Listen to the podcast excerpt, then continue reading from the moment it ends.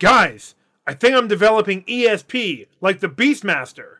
I think I know what you mean. You're seeing things through a cat's eye. Yeah. Oh no, he's starting to clean himself!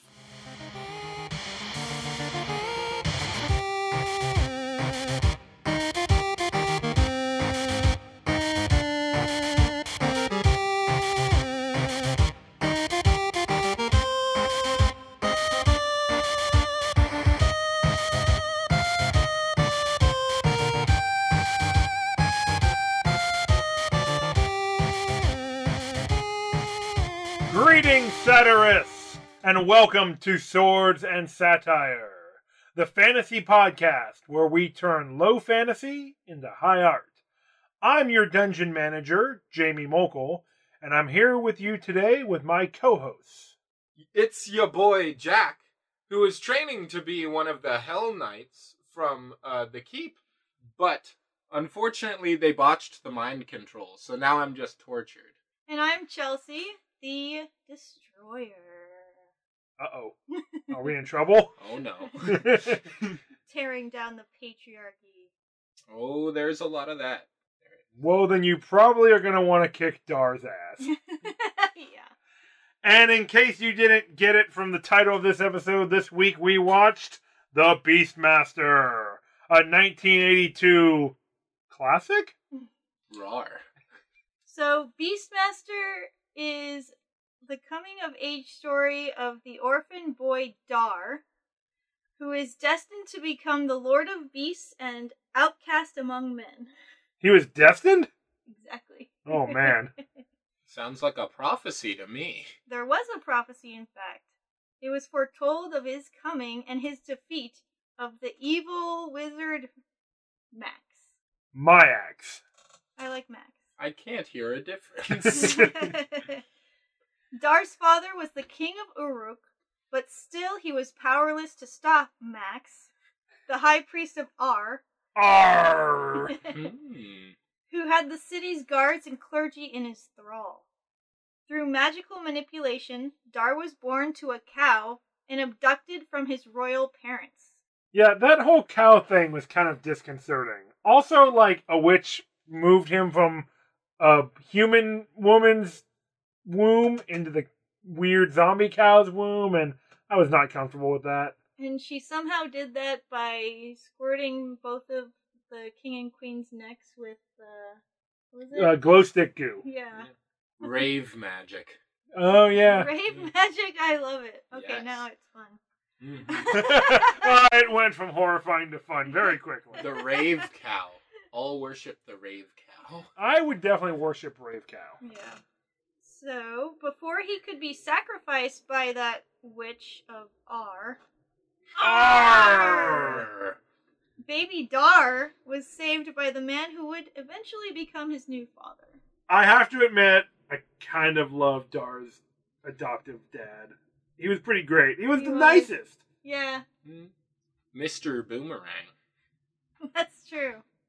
Yeah, this movie definitely met its ridiculous fantasy weapon quotient with the little throwing knife, like uh, Ginsu uh, blade thing. It was like a Yeah. four bladed butterfly boomerang. Like the way a butterfly knife flips out. But it actually looked like a butterfly. Yeah, a little bit. It bounces back. It doesn't like whirl back like a boomerang. It bounces comically. It definitely looked like the actor who played the father had difficulty opening it and had to do many takes. Yeah, I, he probably almost lost a finger Mike, in this movie. I hope he got hazard pay. I don't think any of them did. You guys got So- paid to be in this? so Dar was then raised with this his new father among the Emoites, a group of dirt farmers who lived in houses that rested upon 15 foot stilts for some reason. we were having a really hard time understanding the use of stilted houses in this culture, considering this is like a more of a dry plains farming culture, not like a swampy like Floodplain. floodplain culture or anything like that. High heels look nice, you know. I guess the so. town is elevated. So eventually, Dar was wrested away from this idyllic life when a group of roving soldiers decided it would be a fun group exercise to murder an entire village, then burn it to the ground. And you know what? It was a successful exercise. Friendship? it, it was, unfortunately, for the villagers, very successful. Oh no.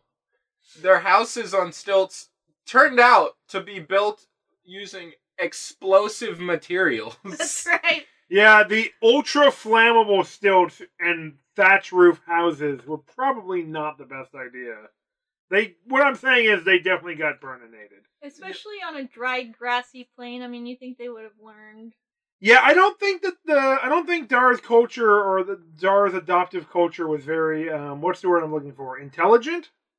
Built to survive, they only had one dog, which I think was their flaw. More dogs would equal longer uh, cultural survival. They may have been spared. Who can say? The the dog was the only one who saw danger coming. It's true. And in that scene, there's a man who jumps from one of the houses to his death because, as we saw, the houses blow up when they're on fire. As Yeah. you said, they took their chances jumping out first. So they might have had prior Oh, Jack, knowledge. too soon. Yeah. Oh no! Oh no! Also, I mean, I mean, you were saying they only had one dog, but this dog was buff. It was able to drag Dar, who's got to be, I mean, all the protein in his body, he's got to be, you know, at least 180, 190. And that dog has dragged him like he was nothing. Yeah, Dar is super swole. Mm, Chad dog. So, after coming to realizing his whole village is destroyed and everybody he knows is dead, Dar begins roaming the countryside looking to fill his life with meaning. And I don't think he succeeds. well, that remains to be seen or heard. And along the way, finding along the way many animal friends who mm. would come to help him out, I suppose. Many is a bold description of how many animals he has. True. The first thing he does after acquiring his posse of animals is try to get laid using them. I Which, uh, think try to get laid is a very generous description of the horrible sexual assault that Dar commits on Kiri, the slave priestess of the temple. yeah, that's true. That happens. yeah. We were not comfortable with this scene at all. No. Uh, it was very uncomfortable to watch. He basically creeps up on these chicks at a waterfall. I mean, I guess that was a thing that people did in the 80s, it seems, if other movies I've watched tell me anything. And then he uses his tiger to, like, trick this woman into thinking that she's in danger and then, quote, saves, unquote, her from it. And then just starts mouth humping her in the most uncomfortable way. That's such an accurate description of what just happened. It was very distasteful. now that we've mentioned he has a tiger uh, in his posse of criminals, uh, yeah, perhaps Well, we should mention what all his animal companions are. probably. He's got the ferrets who steal his pants, uh, Kodo and Podo. The tiger's name is Ruh, and he finds an eagle who follows him around. Sharak? That's Oh, that yeah. sounds right. hmm Yeah. Um. I feel like the eagle is mostly underutilized in this movie. Yeah. He the eagle is the first one he meets, and he discovers he has an uncanny ability to speak with animals and see through their eyes. Um. so, with the help of his newfound friends, Dar returns to his birthplace at Uruk and stops the evil Max from murdering a child at the temple there. We can just call him Rip. yeah. Rip. Rip torn. Yep. Um, so Dar returns the child to the parents after he saves them under the cover of darkness and a stolen cloak. Oh, the, whoever that cloak belonged to must have been so pissed. Probably like one of their only earthly possessions hung out to dry, and then they just come back like, oh, I'm gonna put on my my nice formal cloak and Oh, what's happened? Some meathead has stolen my clothes. Dick move, Dar. Not cool. I mean, granted, Dar mostly pulls dick moves in this movie, so Mhm. not a surprise. Yeah. Um, so that's the point where Dar gets roped into a plot to overthrow Max and the evil followers of Ar. Listen, this happens sometimes. You're just minding your own business, stealing people's clothes from the town you were born in, and next thing you know, you're just in this big resistance, freedom fighting like some kind of clown. Yeah, and also, I was never very clear what Ar was. I think it's a god of some type, but I'm not clear on that. I thought it was a type of sandwich. Hmm. I don't understand why it's not both. That's what I'm questioning. Fair point. Fair point. I would worship like a you sandwich. eat from the Mm. body of Ar. Oh, yeah, yeah. yes. Oh man, are you the prophet of Ar, Chelsea?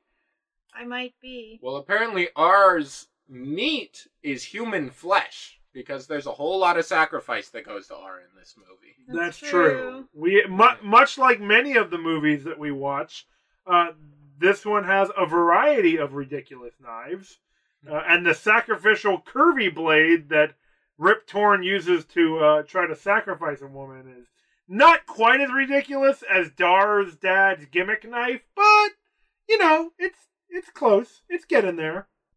So, yes, Dar joins the resistance, and with the help of his animal friends, a young disgraced prince, and the temple slave girl Kiri he meets earlier, Dar and company raid the temple of Uruk and rescue the old blind king who had been held prisoner there. And you know what? The king is not very grateful for this saving that goes on. Yeah, it's true. Oh, but you know, we forgotten to introduce two of, well, not two of my favorite characters, but at least one of my favorite characters, Seth, the staff fighter. Oh, that's right. On his travels before, on his way to Uruk, that's where he meets them. Yeah. He meets Seth and Tal, who they have like a kind of a moment together when they're introducing themselves, and I'm pretty sure that it's a conspiratorial glance that they give each other, but it definitely seemed more suggestive than I was expecting between a grown man and a underage boy. Okay, I I didn't get that.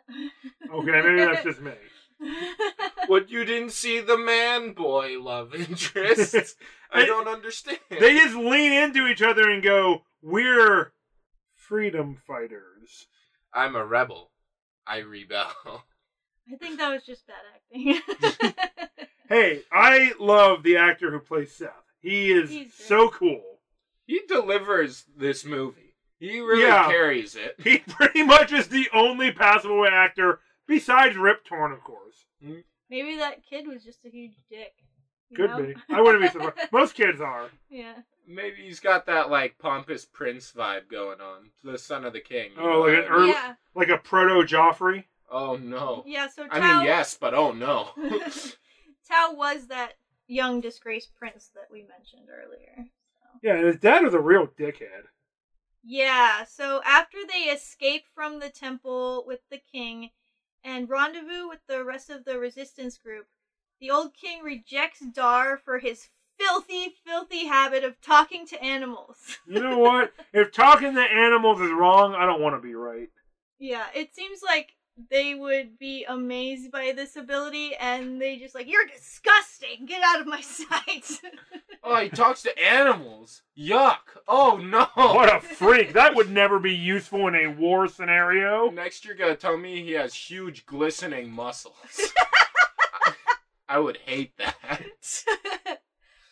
so nobody else speaks up for Dar. He just kind of walks away. But little did they know the evil Max was spying on them.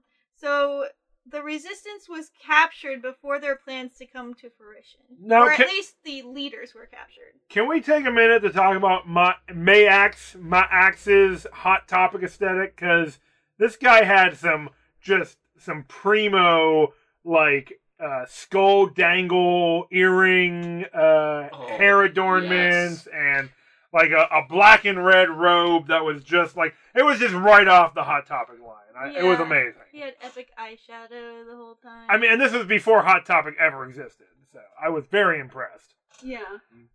So, Dar, pure of heart he is. Uh, I'm not so sure about that after the waterfall scene. I'll have to press X to doubt. and unfettered by crippling anxiety, like some of us, Ugh. does not let his rejection keep him from helping his new community. he and his animal companions save the leaders of the resistance before they can be sacrificed at the temple. When Dar finally fulfills his destiny of killing the evil priest Max, or Max as it were. I believe it's Mayax. My axe. and you would think that would be the end of the movie. It kind of seems like it's ending. And then there's like some 15 minute sequence stuck on the end. I mean, it's a very important final battle. Mm-hmm. Yeah, he does battle with he kind of rises uh, rouses the rest of the city and the resistance to help defend the city from these roving soldiers. They're, they're the same ones that killed his village earlier in the movie. It's the Wild Hunt. Come on, we've all played Witcher 3. So after the moat of oil around the city is burned and the actors are put in terrible danger, Oh, just horrendous danger. And the horses, too, which are Yeah. constantly knocked down. the animals in this movie are treated terribly and that was something that really bothered me. Dude, he manhandles those ferrets throughout the film, just like yoinking them by their midsection and like gesturing and pointing with them. They practically drowned one of them in quicksand. Yeah, and it was real quicksand. I was so pissed off about that. I did not check if this movie had the tag at the end that says that no animals were harmed during the filming, but if it did, that is bullshit. I don't think they could justify that. Animals were definitely harmed in the filming of Beastmaster. Mm-hmm. 100%. Basically all of them several times. But the uh, bad boy buddy brigade is charging through the burning moat toward Dar and his companions. Yes, and they have awkward sword fighting and parkour battles, uh, little skirmishes with different members of the soldier brigade, bad boy brigade, Mhm. and um, eventually they kind of roll around, jump off of things, and get the better of their, uh, well, the Darren friends I'm talking about here. They eventually get the better of the bad boy brigade. Dar and Friends, weeknights on CBS. Mhm. and they uh i think they murder all of them so that's about the long and short of it um so now we can talk about the themes and scenes that stood out to us.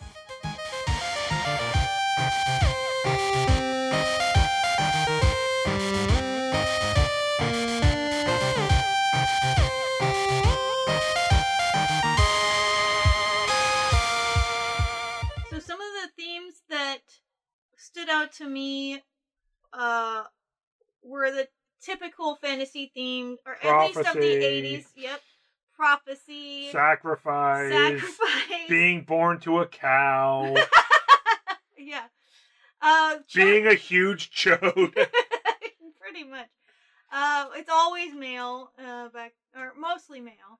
Uh, Well, there's usually like a cool female sidekick, and I guess kind of in this one. I mean, Kiri, I can't get a beat on whether or not Kiri is is a good uh, warrior or not. There's not really. She kind of gets cut, in, or her scenes kind of get cut in a weird way where you never really get a sense of what she's capable of. She just always seems to be like, like she hid behind that giant skull in the skull room. There was just a room with a skull and a sewer pipe that I didn't understand why it existed. You gotta I'm- have a I story. have some thoughts. I think we should come back to her character when we talk about the RPG aspects of the movie. That's fair. Um, so yeah, he was marked by the gods, uh, the chosen one. Uh, he goes on a classic hero's journey. Does he? Um, Well, Does he develop at all in this film? He he doesn't realize that he has a connection to animals until he is homeless. I guess he just thinks that everybody can see through the eyes of dogs and eagles.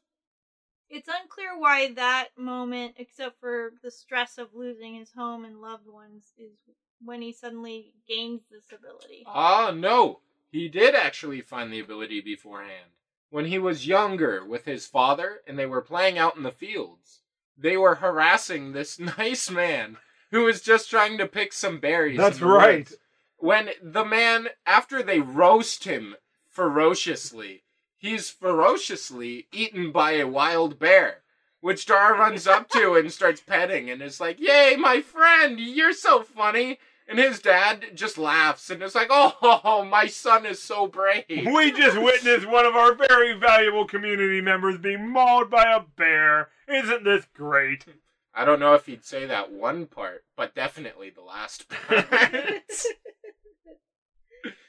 Um, yeah, so Dar had some kind of psychic connection to animals. He could see through their eyes. I didn't get the impression that he could control them. It was more voyeuristic. There was Um, a empathic connection. He could kind of uh, guide them in some way. He could kind of communicate to them. He would speak to them, and it seemed like he could kind of communicate his emotions to them in that way, and they understood what he wanted. Hmm. So that was interesting. Well, we haven't talked about like the most important characters in this entire film, the Batmen. The horrible demon people that live in the tree. That's right. So about halfway through the movie, Dar is wandering around like a dumbass, which is kind of his style, and he sees these lights in, on a tree up in the hills. He goes up to the lights for no discernible reason and finds these like glowing cocoon pods. There's a guy in a cage. He lets the guy out of the cage, and in the fashion of Dar, the worst fucking hero in the history of bad heroes, just watches this guy run into the wings of one of these Batmen and be eaten alive and like turned into green goo. Yeah, before that Ooh. happened, we were all like, "Oh, that's right. I think this guy is a sidekick." Uh, I think we were thinking of another movie. Nope, not a sidekick.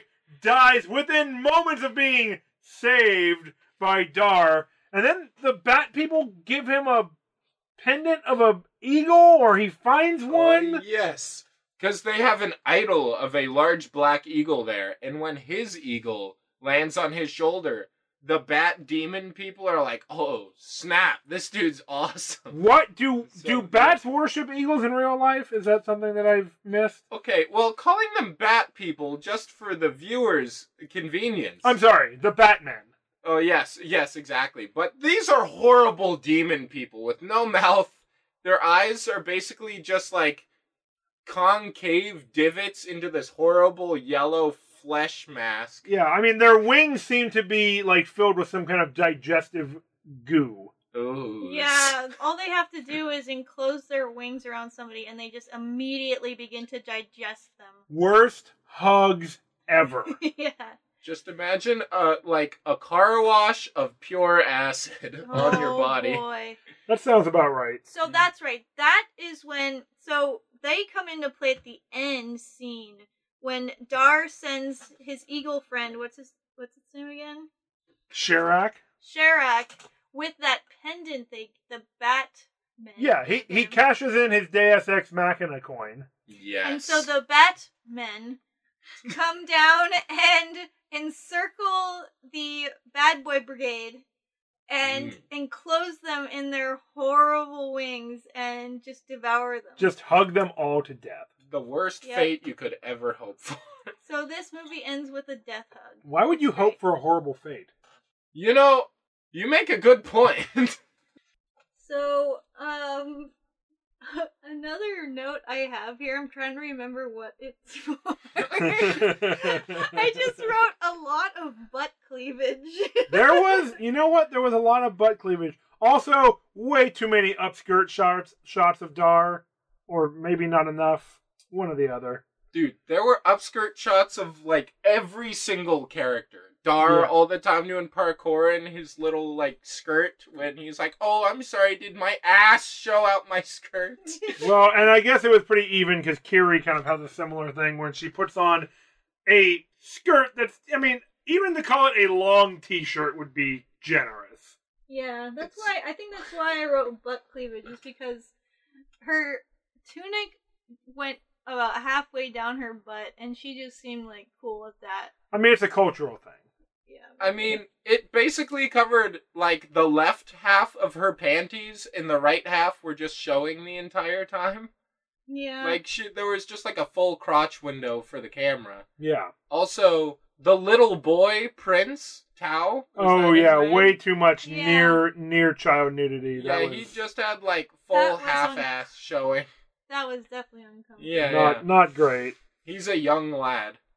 And the way they were like manhandling the kids that were going to be sacrificed. I mean, I know that they're about to be sacrificed in the story, uh, the conceit of the movie, but I mean, they could have done a little bit better at that. Rip Torn is just holding these children above a pit of fire by the leg and neck. It was insane. Like you couldn't do that in movies today. There was no I don't think there was any like wire work or anything to hold these kids up. Well, no, they're supposed to go in the fire pit. Fair point. I I pointed out in my notes that Dar somehow manages to be both a goober and a meathead, which I thought was an impressive combination. so True. true. So true. Also, I mean, in this movie, he fights a lot of witches. He fights these witches that are just like young, probably models with like really droopy, like melted wax face makeup. And he fights a lot of them, and they always just kind of end up falling on his sword. Yeah. Like that is the extent of his battle technique. Is he holds his sword out, and then people fall on it. And kind of I get the impression that they're supposed to be dangerous and like high tier level enemies, but But They- they, are not. they're not. they die really quickly. Um, the inner workings of the temple when they go in to rescue the old king are kind of interesting. There are all these tunnels that lead to all these antechambers. Yeah, and there's the BDSM slaves, Which ones? The the leather clad, uh, you know, the leather daddies. You know, that brings Oh. up painful memories. Because remember, they botched my mind control. Well, I mean, I guess that explains why you've been wearing that leather mask this whole time. Haha, you gotta have a gimp.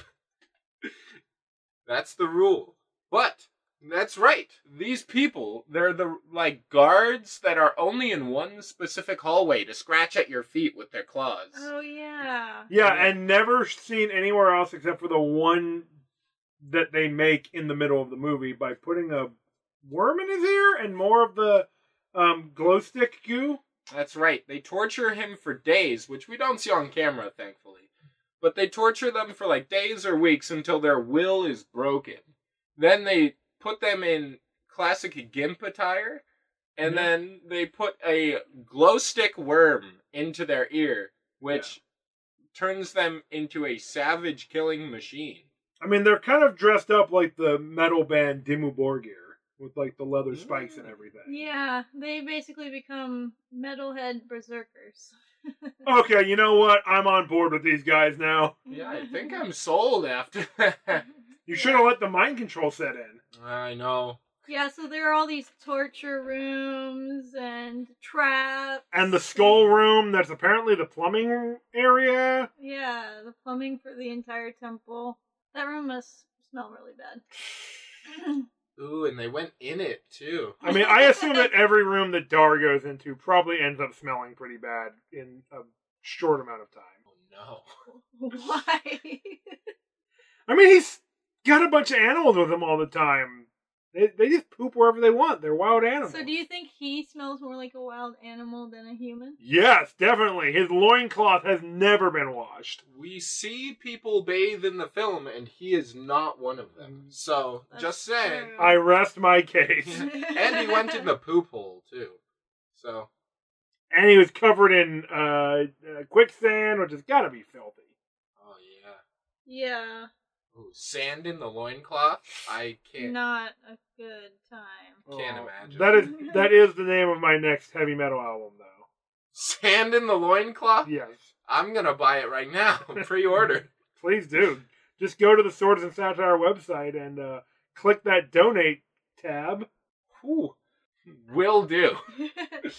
so the aesthetic of the film was kind of like deserts and grassland kind of areas. Yeah, I was kind of sold on the different type of uh of visual like you know the, the the shots and stuff the locations were more interesting than the usual like generic fantasy fare of like forests and roads and stuff it, it is a more interesting kind of desert and plain environment Right.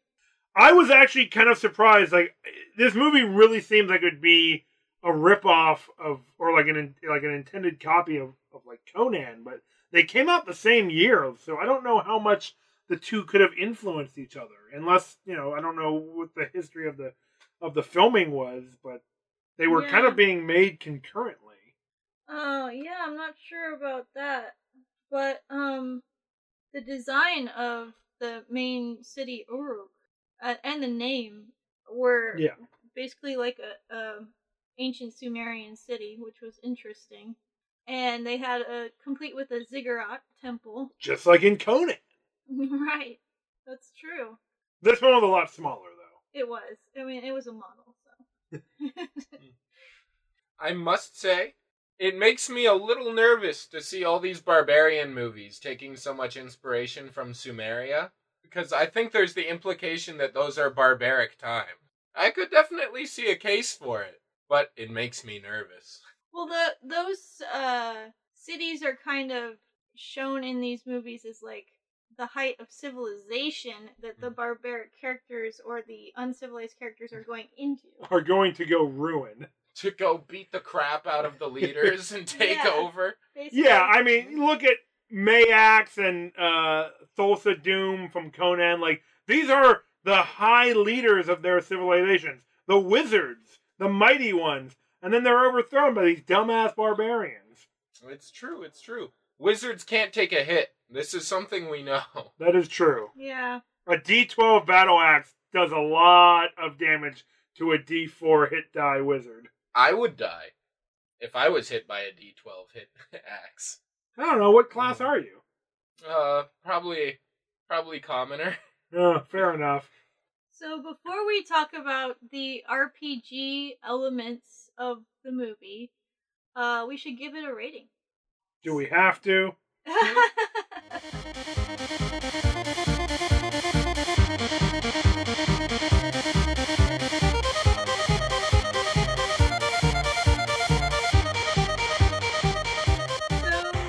Jamie, how would you rate this movie in swords? Ah, yes, the traditional rating system uh, out of 10 swords. Um, I have a hard time rating this movie. I think it has some really fun aspects. I think it does some interesting visual. Um, I think it does some interesting things with the visuals. I like some of the aesthetic of, of the cities and stuff. I like that they made a movie about a character who has a connection to animals. I mean, I'm an animal lover. I that really sold me on the whole idea of this movie. But Dar is such a fucker, and I really have any. I have a difficulty having any empathy or appreciation for this guy who is just kind of like I said, a goober and a meathead at the same time. He he literally sexually assaults a woman, and we're supposed to be cheering this guy on, and I just had a really difficult time. That being said, like I really enjoyed uh, Rip Torn's performance. I really liked Seth, and um, I thought that Kiri could have been an inter- a more interesting character too if they'd given her a little bit more screen time and a little bit more agency. So hmm I think I want to go a little lower on this one than I usually do, and I'd say that this movie's probably earned about six swords. So, Jack, how would you rate this movie in swords? Well, I'm glad you asked. Well, I think it's a neat setting. I, I like the barbarian setting, which this is very classic, right up that alleyway. Is Barbarian a setting? I mean, I think so. Fair enough. I think it is. There's a lot of aesthetic. baggage. Yes. There's an aesthetic that is associated with that. And I I liked that he worked with beasts. They each had their unique personalities. I thought that was pretty interesting. The side characters I thought were all pretty neat. I like that there was a lot of cool stuff that was just kind of thrown in, though I don't like that I feel like it was thrown in just because it was cool. I didn't see a lot of lore to support the skull room or the like hellish death gimp knights. There were or like the fire pit or the moat which is set on fire or the raiders who killed his family, why the house is on stilts, why they were killed in the first place. There were I just have so many questions that I think will d- were never intended to have answers. I don't think they were. But uh Timmy likes playing with his toys and so uh I thought it was pretty neat, but I'm going to give this 6 swords and one ritual dagger out of 10. nice. So, how would I rate this movie in swords? Well, well, well. How would you rate this movie in Swords? I was about to ask. uh, you know, Jack, you made a good point. There's not a lot of lore to establish anything, so that's definitely a dock against it. Uh, the sexual harassment is a serious dock. Um, there is a lot of interesting magic and different abilities that we don't really see in other movies, though. So that part is cool. Um, I really liked the inventiveness of the city with the moat of oil, even though it's ridiculous. I think it was Um, very practical. Very efficient. And it, it's probably moat and or moat oil and shit. Oh, Um, definitely. Um, and all of the different rooms in the temple, I enjoyed that. And the fact that animals got some screen time, although the fact that they were horribly mistreated kind of ends up netting in more of a negative than a positive. That, that's got to cut at least the short sword out of your rating. I just heard so much animal screaming in my head. yeah, I was gonna. There were still some very enjoyable aspects to the film, or at least interesting or novel. So I, I'm gonna go with five out of ten swords. That's fair. That's a hmm. fair rating. Reasonable. It's hard work, but fair. Well, you know what that means. It's definitely time that we start talking RPG talk. Can you role play it? That's right. Exactly what I said.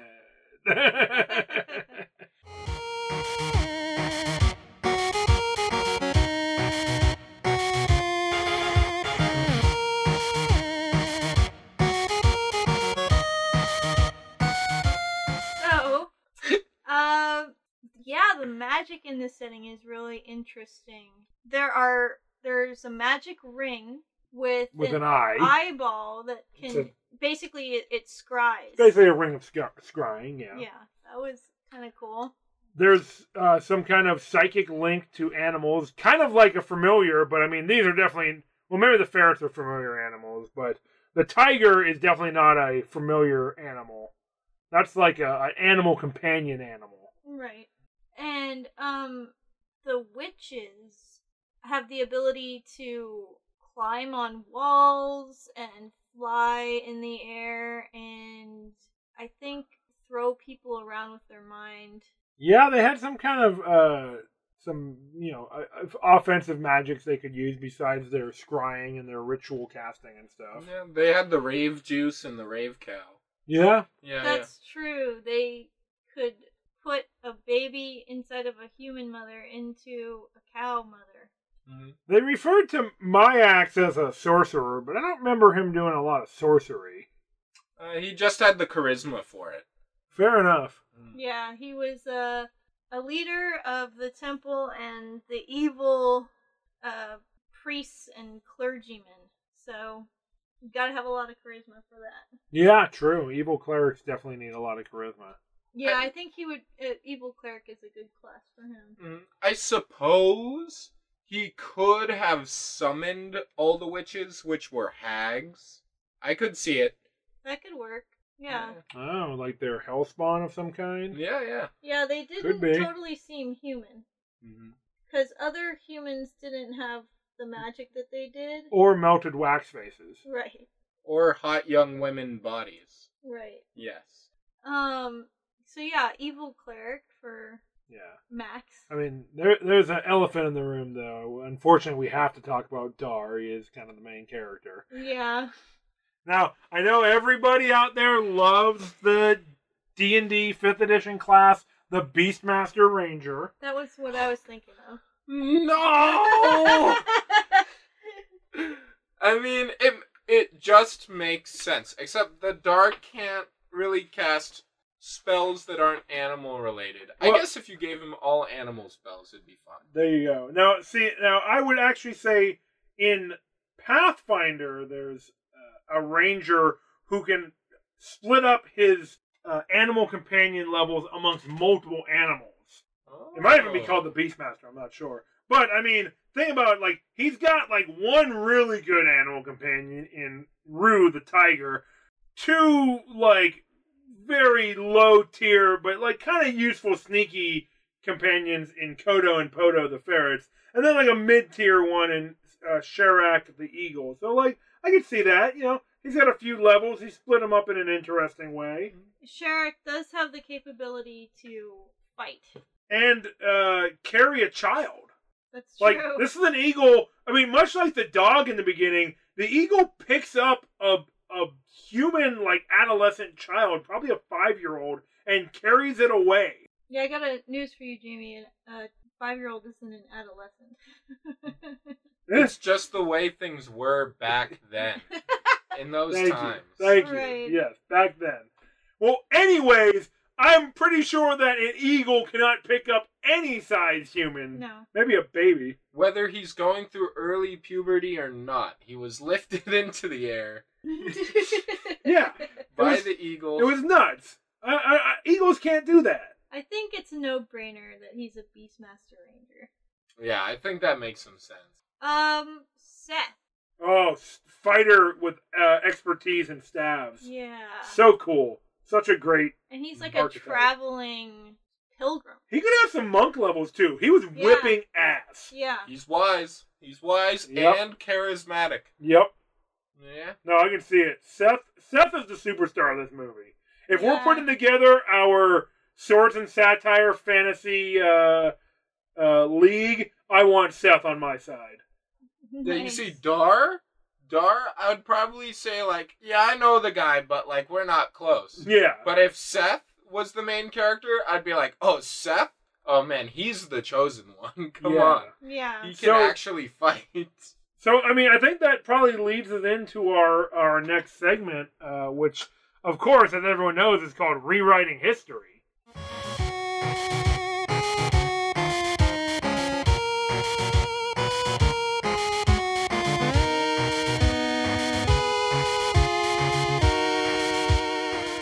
I think that what we really need to do is we need to reframe this whole movie. This we need to do a spin-off. We need to do the Seth spin-off, the Seth origin story.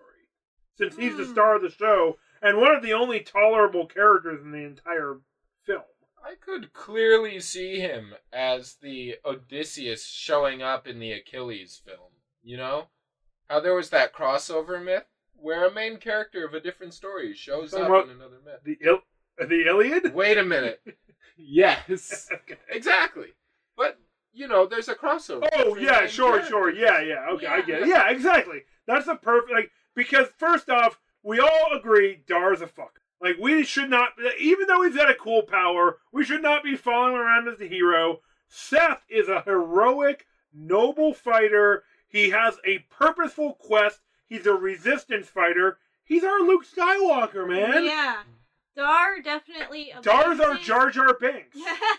he Wait. abuses his abilities. He's um amoral. he has no drive or motivation to do anything good except for for selfish means. Yeah, I don't think this would be a sequel or a reboot. It would definitely be a retelling. It's a spin-off, right? Yeah. It's it's the Seth story. Right.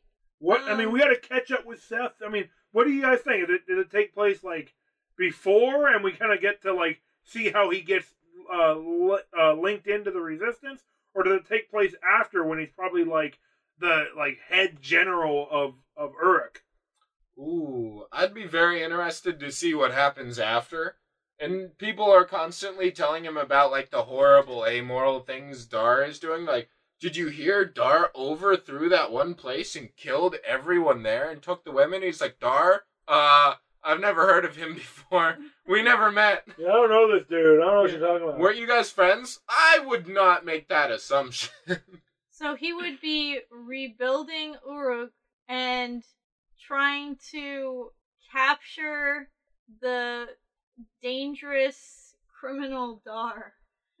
oh, so we're doing a total retelling. Nice. Okay, I'm into it. yeah. Yeah, Dar definitely the villain.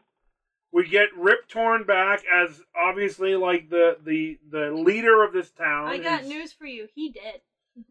Well, but if it's a retelling, then we can we can bring him back. I guess.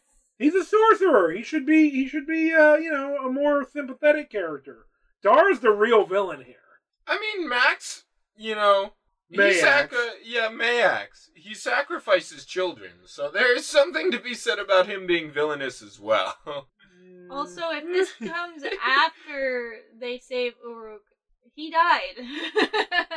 Okay, so what we're saying is that like Dar is like becomes overinflated in his ego by like getting this praise, Yeah. and he starts turning into more and more of a monster exactly. until Seth eventually has to put him down. Yeah, yeah. He Okay. starts abusing his powers more and more. He starts to take on the ability of being able to reach out to more animals, controlling more animals, and having them doing his bidding. And so he has like an animal army. A horde. Okay. A horde. Yes. But I don't want to watch a movie or make a movie where like a bunch of animals get hurt. No, they won't get hurt. I mean, now we have better CGI. Oh no, I want it to be terrible, awful CGI. Oh, Just of course. clearly superimposed geometric shapes. Yeah, like on that show Bitten.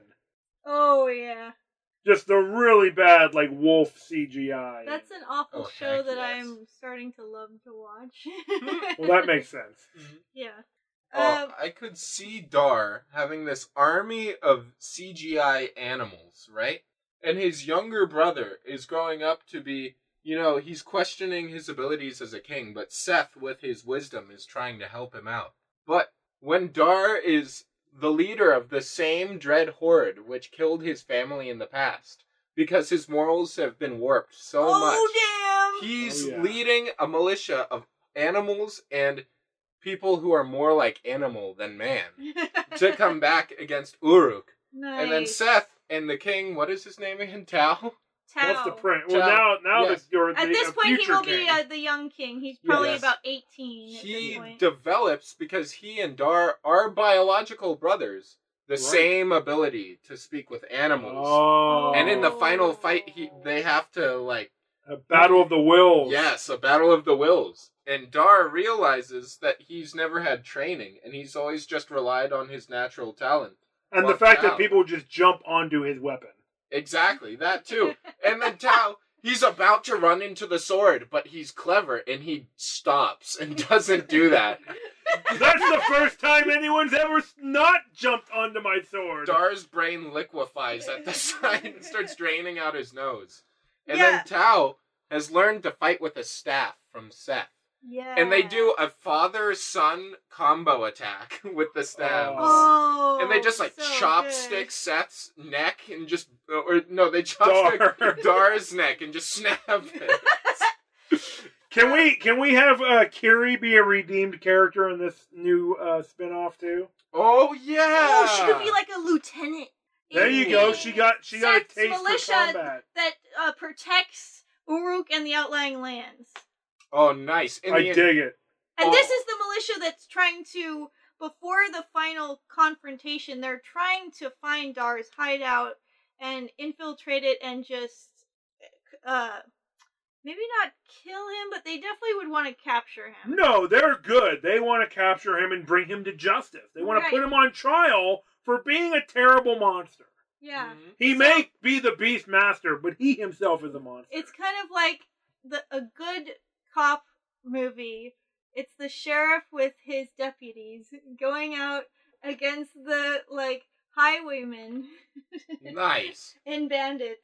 Oh, so Dar's like raiding caravans and, Yeah. and like interrupting food supplies. Exactly. one of I Dar's fatal flaws in the one film, of his many. one of many, flaws. should be that he assumes she's still in love with him, even after that time and all those things he's done. and the fact that she was never in love with him. Exactly. Exactly, exactly. But he would think so. She might have like Stockholm syndrome. No, I don't even think that.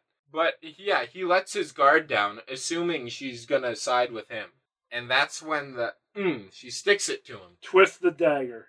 Yes, the ritual dagger that he saved her from years before. Right. Nice. It's a it's a nice. We can even have a, we can even have a flashback to this film. hmm And you know, she we never talked about her in um Can You role play It, but she would be a great rogue, so Oh As- yeah. Oh. Sure, her hide check is out of this world. She was in Yeah. the skull room, and Dar never even noticed her, and neither did we. and she's able to escape and track pretty easily, so I think as a lieutenant she would be a great tracker. Mm. So she yeah. starts taking some ranger levels herself. Yeah. Mm, I see. She also, when they're in the castle at some point, or, you know, whatever, the fortress, she sneaks off to her former quarters, changes outfits, Yes. and then comes back and is like, oh, hey, Dar. And he's just like, oh, there you are. Oh, hey. Yeah, his eyes bulge out of his head. His tongue rolls down onto the floor. He makes like wolfy whistle sounds. exactly. And that's one of his many fatal flaws, Yes. which comes back to bite him when she gets him. I feel bad for forgetting Kiri, but I also mostly feel that way because the filmmakers seem to have forgotten her. Yeah. That's why she needs a redemption redemption Yes. arc and kind of rebuilding as a character in our our, our retelling. Yeah, because she does have some interesting stuff already established. So I, I would love to see this. hmm So, um, you know, for all of the listeners, just go ahead and just make it a, a, a blank check because we don't know how much this movie is going to cost to make. But you know, just send us the blank checks, and then we'll just fill in the amounts we need to make this, and then we'll be good to go. I'm going to guess the budget will be about a $100. And the movie will be called The Staff Fighter. Oh, nice. nice. Right. A la Beastmaster, the staff fighter. Yeah. I get it. Yeah. I mean, he doesn't fight staffs. I want to be clear. He fights with a staff. Right. The Staff Master. Oh. No, probably off. Probably not the right. Yeah. Ah! Yeah. Probably says the wrong. That message. sounds like he plays with his staff a lot, you know. Though I oh no, though I would Not that there would be anything wrong with that, you know. yeah I don't know if I'd want to see it in the film, Yeah, no No. staff shame. but maybe implied, sure. but you know there is something to be said about him fighting stabs. I would love to see a scene where he goes to like an old cave where he used to train with his mentor, and then there's a staff that it lifts into the air by itself and is possessed by the spirit of his old master. And oh they have a yes, nice bonding, training, sparring session. Nice. I love you it. gotta have a good training montage. Exactly. Where he's like, Yeah. Oh, my master, I have to teach Tal how to be a good leader and defend our people. But I, it, it's a lot of responsibility. And he's like, Oh, don't worry. Follow the way of the staff, my guy. nice. Yeah, they can go on like a vision quest and have the training montage and showing Tal growing up yeah, I'm, and I'm show into and it. show Seth building his militia and training them too. That would be great. Would be pretty interesting if there was a moment where their hope was kind of shaky that they would succeed in the final fight. And Seth runs into one of the hags that survived from the original film and offers him a dark bargain of power. And Seth almost feeds into it, but is reminded by something that happens earlier in the film, perhaps another character, that, like, oh, this isn't the staff way. and then he just whacks the hag. Because as we know, they're very easy to kill. It's true. Yes. He just holds out his staff and they impale themselves. My one weakness. he, he holds it sideways and they kind of just clothesline themselves on it. Oh no. yeah. They have a weakness against stabs and swords. I mean, I, I feel like everyone has a weakness against stabs and swords. That makes sense. Their weakness makes them attracted to them fatally. Well, on that note, I think it's time for us to uh, head back to the battlefield and uh, continue our fight against the evil wizards. hmm So, until next time, Hail Crom! Hail Crom! You know what they say? Hail Crom.